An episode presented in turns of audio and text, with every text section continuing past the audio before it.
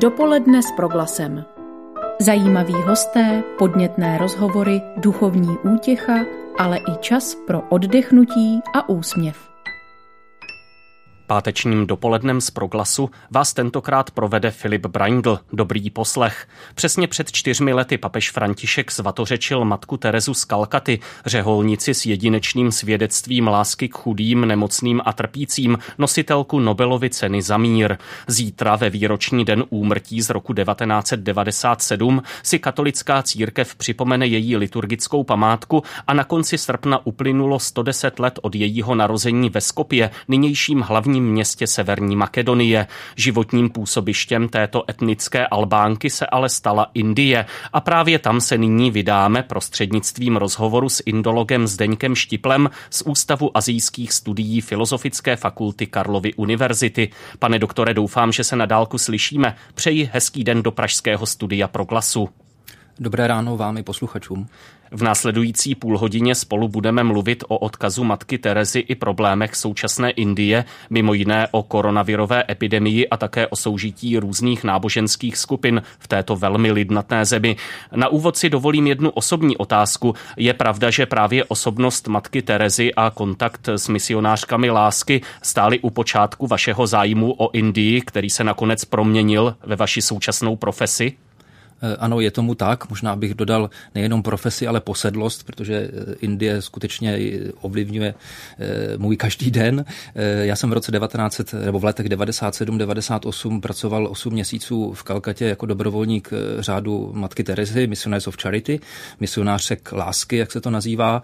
A tahle ta, těch 8 měsíců skutečně zásadním způsobem ovlivnilo moje směřování životní, což posléze tedy i ta profese, jestli můžeme říct.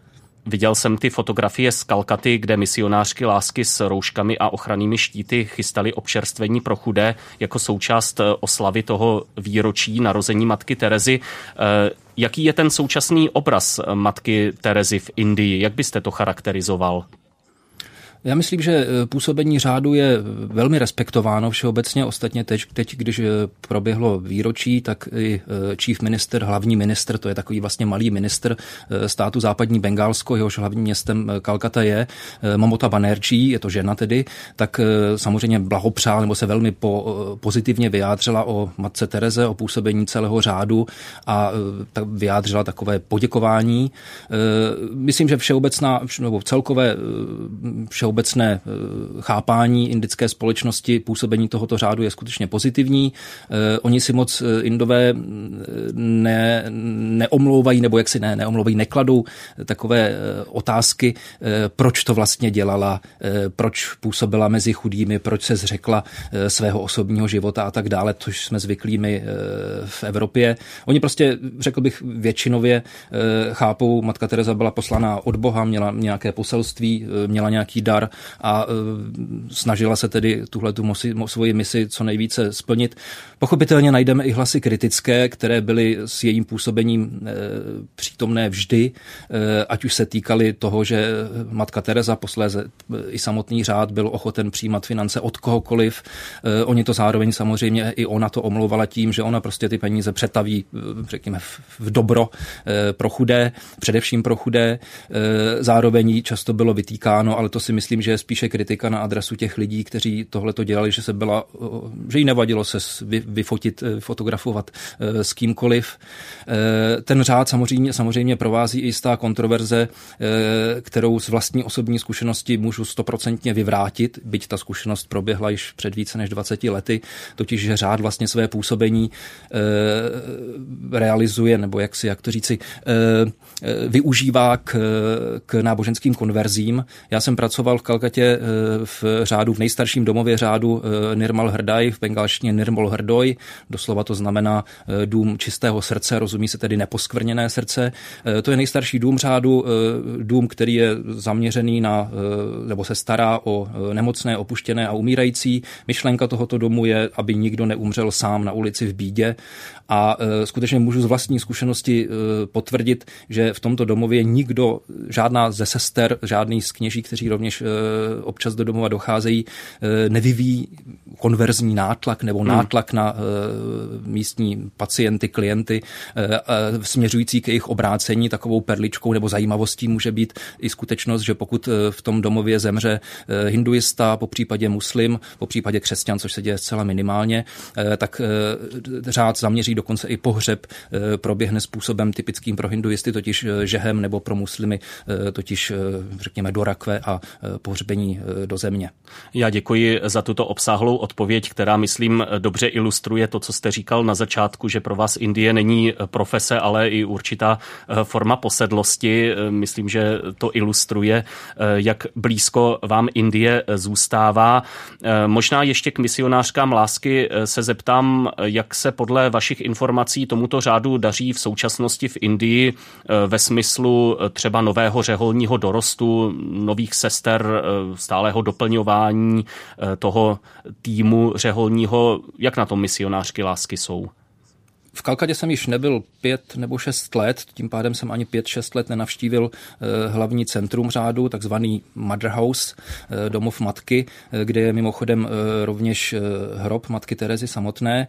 To je takové výcvikové středisko, kam přicházejí prakticky všechny sestry misionářek nebo i budoucí sestry misionářích, misionářek lásky.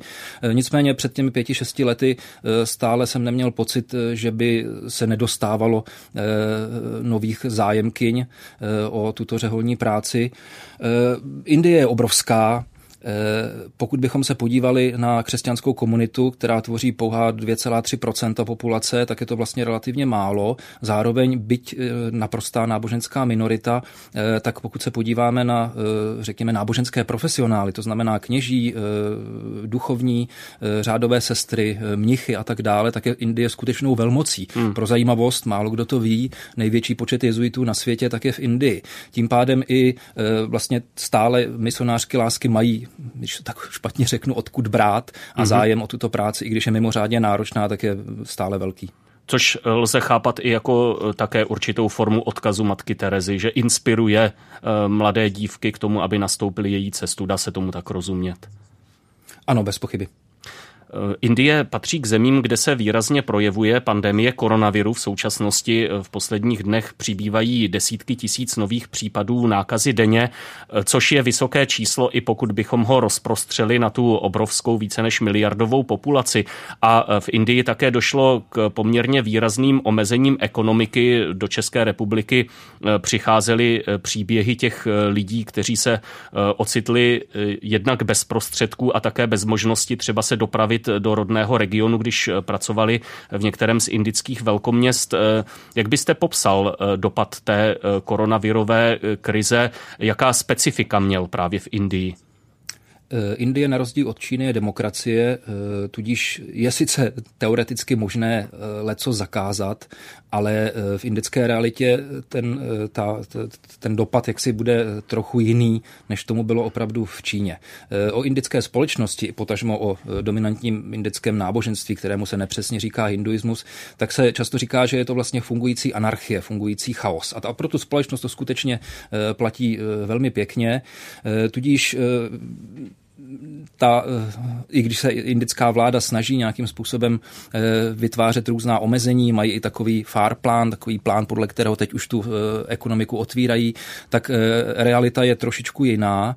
Když se Indie na jaře zavřela, tak jako většina zemí světa, tak vlastně největší ránou, kterou Indie dostala, nebo největší ránu, kterou Indie dostala, tak dostali nejchudší lidé. To jsou lidé, jak jste říkal, kteří pracují ve, ve velkých městech, v Bombeji, v Dili, v Bengaluru, eh, v jeho indické Čenaji a uh, oni vlastně ze dne na den, nebo skoro z hodiny na hodinu, přišli nejenom o práci, ale protože továrny a tak dále byly zavřeny, ale rovněž o střechu nad hlavou. Protože to jsou lidi, kteří přicházejí do indických, do indických velkoměst z vesnic, často velice daleko, několik stovek kilometrů a najednou oni prostě neměli prostředky a museli se sebrat a odejít domů. Že oni se opravdu vydali, vydávali těch několik stovek kilometrů domů. To je ta největší, ten asi největší problém, protože často si sebou uh, odnášeli do těch vesnic uh, i Eh, řekněme, koronavirovou nákazu hmm. a eh, tahle ta situace nadále trvá. Jaký, jaký bude výsledek, jaký to bude dopad na indickou ekonomiku, ale indickou společnost, zatím si nikdo vůbec ani netroufá odhadnout. Na dálku to působilo tak, že vláda příliš právě tyto skupiny, jejichž osud jste popisoval, nebrala tolik na vědomí, že zkrátka ti lidé byli opravdu odkázáni na to, aby se postarali sami o sebe. Přitom to působí, že je to docela typický příběh v Indii, že těch lidí není málo, že to nejsou jednotlivci. Určitě ne, jedná se o miliony lidí opravdu. E, neřekl bych, že by indická vláda úplně e, jaksi e, nedokázala nějak reagovat, ale s tou situací se dosud nikdo nesetkal. Hmm. Zároveň Indie je fungující demokracie, byť azijská demokracie nebo demokracie s azijskými prvky, tudíž v té demokracii funguje velmi pěkně občanská společnost. Tudíž se okamžitě objevily desítky různých lidskoprávních organizací, občanských organizací, kteří se, které se pokoušely pomáhat těmto migrantům z Indům z, z měst zpátky, eh, zpátky eh, na venkov do svých domovů. Předpokládám, že eh, v tomhle svou roli měli i nějaké křesťanské charity? Ano, určitě eh, křesťanství eh, v Indii, já se jim profesně nebo odborně zabývám eh, už poměrně dlouhou dobu, tak ono má taková různá specifika. Je to minorita, jak jsme si říkali, je v Indii přítomna podle tradice od roku 57, kdy křesťanství do Indie měl přinést apoštol Tomáš, to je samozřejmě legendistická tradice, ale od nějakého třetího, čtvrtého století je křesťanství v Indii přítomno, takže dlouhou dobu. Zároveň je navzdory té své dlouhé přítomnosti stále považováno za jistého, jako, jistého cizince. Bez pochyby v tom se hrává i e, roli to, že Indie byla e, několik staletí kolonií a e, řekněme, že ti křesťané často žijí v takových svých ghetech, která jsou pro ně bezpečná, Eh, a eh, jejich nejpatrnější aktivity eh, jsou právě charita, řekněme, a vzdělávací systém. Takže pochopitelně, kdykoliv se objeví jakákoliv živelná katastrofa nebo katastrofa nebo problém tohoto typu, tak křesťanské církve nejrůznějších zaměření a tak dále, tak jsou prvními, kteří jsou v akci. Zachytil jsem na začátku tohoto týdne zprávu, že po nákaze koronavirem zemřel ve věku 84 let bývalý indický prezident Pranab Mukherjee, který stál v čele Indie v letech 2012 až 17, tedy ne zas tak před dlouhou dobou. Možná se zeptám, jak se vám jeví třeba podle indických médií, podle stylu jejich vyjadřování, ta současná nálada v Indii vzhledem k tomu koronaviru, vzhledem vzhledem eh, k těm důsledkům nejen v ekonomické oblasti? Eh, I když eh, počet nakažených nebo nově nakažených v Indii v posledním týdnu přesahuje 60 tisíc, 50-60 tisíc skutečně denně, země je obrovská. Eh, zdá se mi, že více než koronavirus v Indii budou pro Indii, nechci říct fatální, ale závažné a kritické právě ty ekonomické dopady. Jak jsme se mluvili o tom, že miliony lidí se sebrali a odešli ze dne na den nebo z hodiny na hodinu takřka z velkých indických měst zpátky domů na venkov, tak tak teď se víc a víc v indických médiích objevují zprávy, že oni se nebudou chtít vracet zpátky. Bojí se, budou se bát, eh, chtějí zůstat ve svých domovech, což samozřejmě bude znamenat, že ta pracovní síla eh, v továrnách eh, ve velkých městech bude chybět. Hmm. Takže to se mi zdá vlastně ty ekonomické dopady, které, které si zatím nikdo netroufá odhadnout, že budou daleko zásadnější, ale ono se to asi bude týkat spíše celého světa. Hmm. Ten koronavirus samozřejmě v Indii je stále zpráva číslo jedna, nicméně od, od března do dnes tak se indickými, ne, nejenom médii, eh, ale eh, indickou společností a situací v Indii eh, prohnala celá řada jiných důležitých zpráv. Mimochodem hm, došlo k velmi závažnému vyhrocení situace mezi Indií a Čínou ve vysokohorské oblasti Ladák, tak se pobili indičtí a čínští vojáci, zůstalo po nich minimálně 40 mrtvých na indické straně, čínská strana o tom pochopitelně mlčí. To je jedna z důležitých zpráv. Další zpráva významná je počátek výstavby také, eh, kontroverzní. Monsunová sezóna, počátek výstavby hinduistického chrámu v Ayodhě, eh, různé vnitrostranické krize, takže indická společnost stále žije jinými tématy, i jinými tématy, než je koronavirus. Hostem pátečního dopoledne s proglasem je indolog Zdeněk Štipl z Ústavu azijských studií Filozofické fakulty Karlovy univerzity. Za chviličku pokračujeme. Dopoledne s proglasem. Pane doktore, vy už jste zmínil, že Indie je demokratický stát a mm, popsal jste to tím pojmem azijská demokracie. Loni se v Indii uskutečnili parlamentní volby, e, po nichž zůstal v čele vlády Narendra Modi, lídr indické lidové strany, e, která má podle komentátorů blízko k hinduistickým nacionalistům a z různých zdrojů také přicházejí informace o zhoršení situace pro náboženské menšiny v Indii, zejména muslimy nebo křesťany. Lze v, tomto, v této souvislosti mluvit o nějakém módího náboženském programu nebo nějaké strategii e, soužití náboženských skupin? Uh ono se, ta současná indická eh, vládní strana eh, BJP, Bharatiya Janta Party, indická strana lidová, tak to není, hm, řekněme, skrytě nacionalistická. Ta je opravdu nacionalistická. Eh, její ideologie vychází z hinduistického nacionalismu, to znamená prosazování zájmů hinduistů na úkor jiných náboženských menšin. Samozřejmě ta ideologie se vyvíjí velmi složitě. Dalo by se říct, že ta strana vždycky, když se dostala k moci, a ona se dostala k moci už po druhé, poprvé vládla v v letech 99 eh, až 2004 eh, a po druhé tedy od roku 2014 do dnes, eh, tak vždycky, když se ta strana dostane k moci, tak ona trochu oslabí svoji vyhraněně prohinduistickou náboženskou rétoriku, protože najednou ne si uvědomí, ale musí řešit i jiné problémy, především hospodářské, ekonomické a tak dále. Takže i Modi, Narendra Modi, který vlastně vyrostl, nebo byl jaksi vyrostl na téhle silné prohinduistické vlně, tak v momentě, když se dostal k moci, tak spíše zaměřil e, svoji rétoriku i své úsilí, jestli můžeme říct, na prosazování e, hospodářských zájmů Indie ve světě. E, já jsem byl překvapen tou jeho misí, že osobu Narendry Modiho sleduji skutečně od jeho počátku, jestli se dá říci, e, velmi pozorně, tak jsem byl překvapen e, tím, jak velkou vlastně práci, můžeme říct, v propagaci e, Indie Modi e, ve světě od roku 2014 udělal. On velmi hekticky cestoval po různých nejenom světových velmocech, velmocech, ale i menších státech a skutečně tu Indii jak si zviditelnil. Samozřejmě otázka je, co nastane teď eh, po koronaviru, eh, ale eh, když se vrátím zpátky k vaší otázce, ta strana je pro hinduistická. Hmm. Takové je současné naladění v Indii. On ostatně zedmutý nacionalismus není jenom otázka Indie, ale i sousední Číny, kde je pod taktovkou komunistické strany, ale i celé řady jiných dalších zemí ve světě. Eh, jaký pak eh, mají v této ideologii, jak jste zmínil, té indické lidové strany eh, prostor ta nehinduistická náboženství? Je to něco, mm, co se tak nějak okázale trpí, mohli to tak říct, a současně se jim dává vždy, kdy je to možné najevo, že jde o něco podřadného? Dá se tomu takhle nějak rozumět? Pokud bychom se podívali na samotnou ideologii eh, hinduistického nacionalismu, která sahá až do 20. let 20. Eh, století a říká se ideologie hindutvy, doslova to znamená hinduiství, tak skutečně v té ideologii, jak si je stvrzeno, že eh, nehinduista nebo nehindu, který chce žít na území Indie, tak Indie, tak by vlastně v důsledcích byl takovým druhořadým občanem. Ztratil by třeba i občanská práva, ale to je pouze ideologie. V praxi se ta ideologie nějakým způsobem vyvíjí Eh, a eh, vztahy mezi indickými náboženskými komunitami eh, tak procházejí různými výkyvy.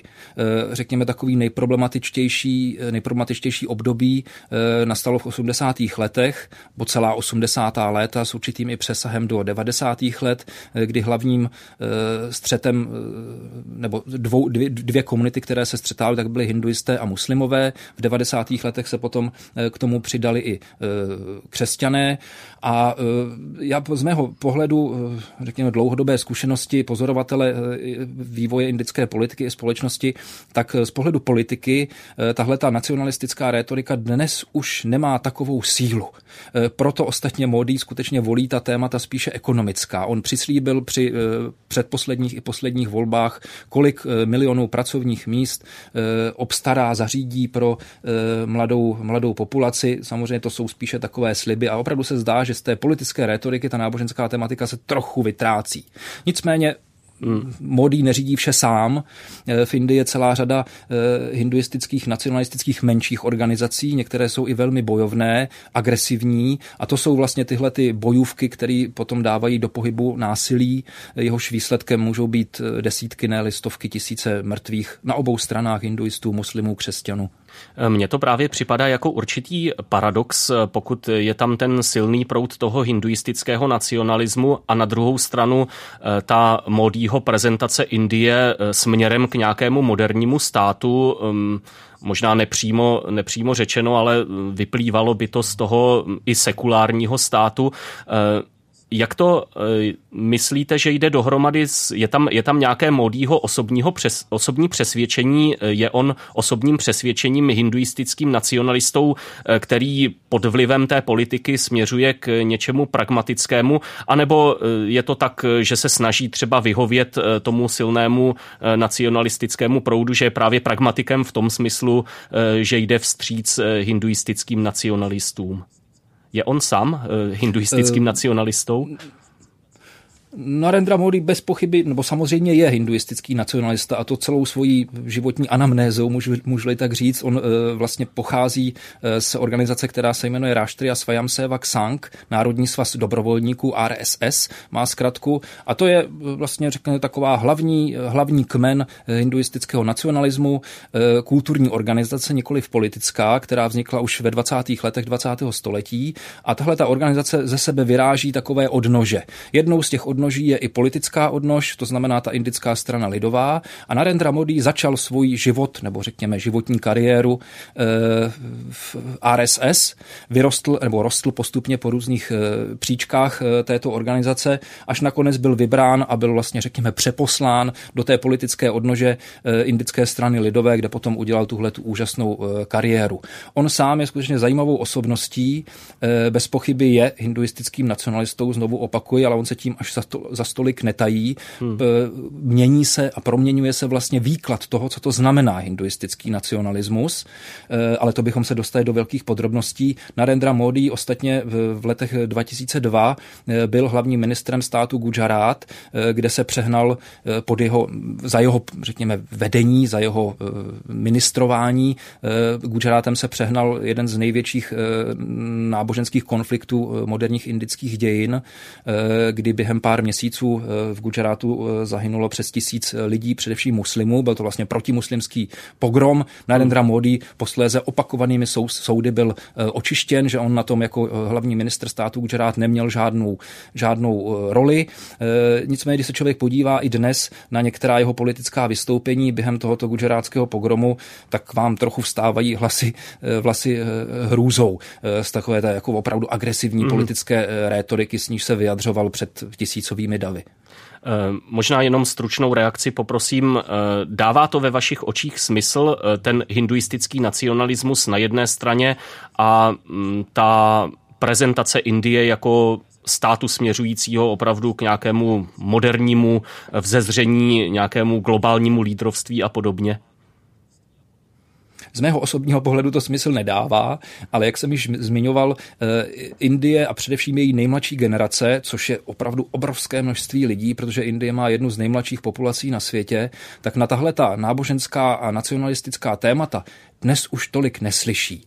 Je to spíš otázka generace jejich otců, se mi zdá. E, a ještě předků dřívějších. E, ti mladí lidé skutečně jsou moderní, moderně smýšlející, e, toužící žít, když tak špatně řeknu, konzumním způsobem života. On ten konzum velmi často přináší i určitý typ bezpečí do společnosti, zda je to dobře nebo špatně, je jiná trošku věc. A, ale jakým způsobem se tahle ta situace bude vyvíjet, opravdu si nedokážu, nedokážu eh, odhadnout. Zastavme se ještě eh, u tématu, které jste krátce zmínil, eh, spor hinduistů a muslimů o posvátné místo Ayodhya, který nejvyšší soud před časem rozhodl ve prospěch hinduistů, kterým dovolil na místě mešity zbořené v roce 1992 postavit chrám. Hinduisté věří, že Ayodhya je rodištěm prince Rámy, muslimové zase toto místo zničili v 16. století, postavili tam eh, onu mešitu. Eh, mě zaujalo, že eh, tento spor vrcholil vlastně v době, kdy v globálním pohledu se hodně mířilo k istambulskému chrámu Aja Sofia a že ten příběh je vlastně podobný, že vyhrálo v uvozovkách to náboženství, které je blízké té státní moci, v případě Indie tedy hinduisté. Mohu poprosit jenom o krátký komentář téhle záležitosti? Ano, to srovnání je mimořádně zajímavé. Přiznám se, že mě vůbec nenapadlo předem.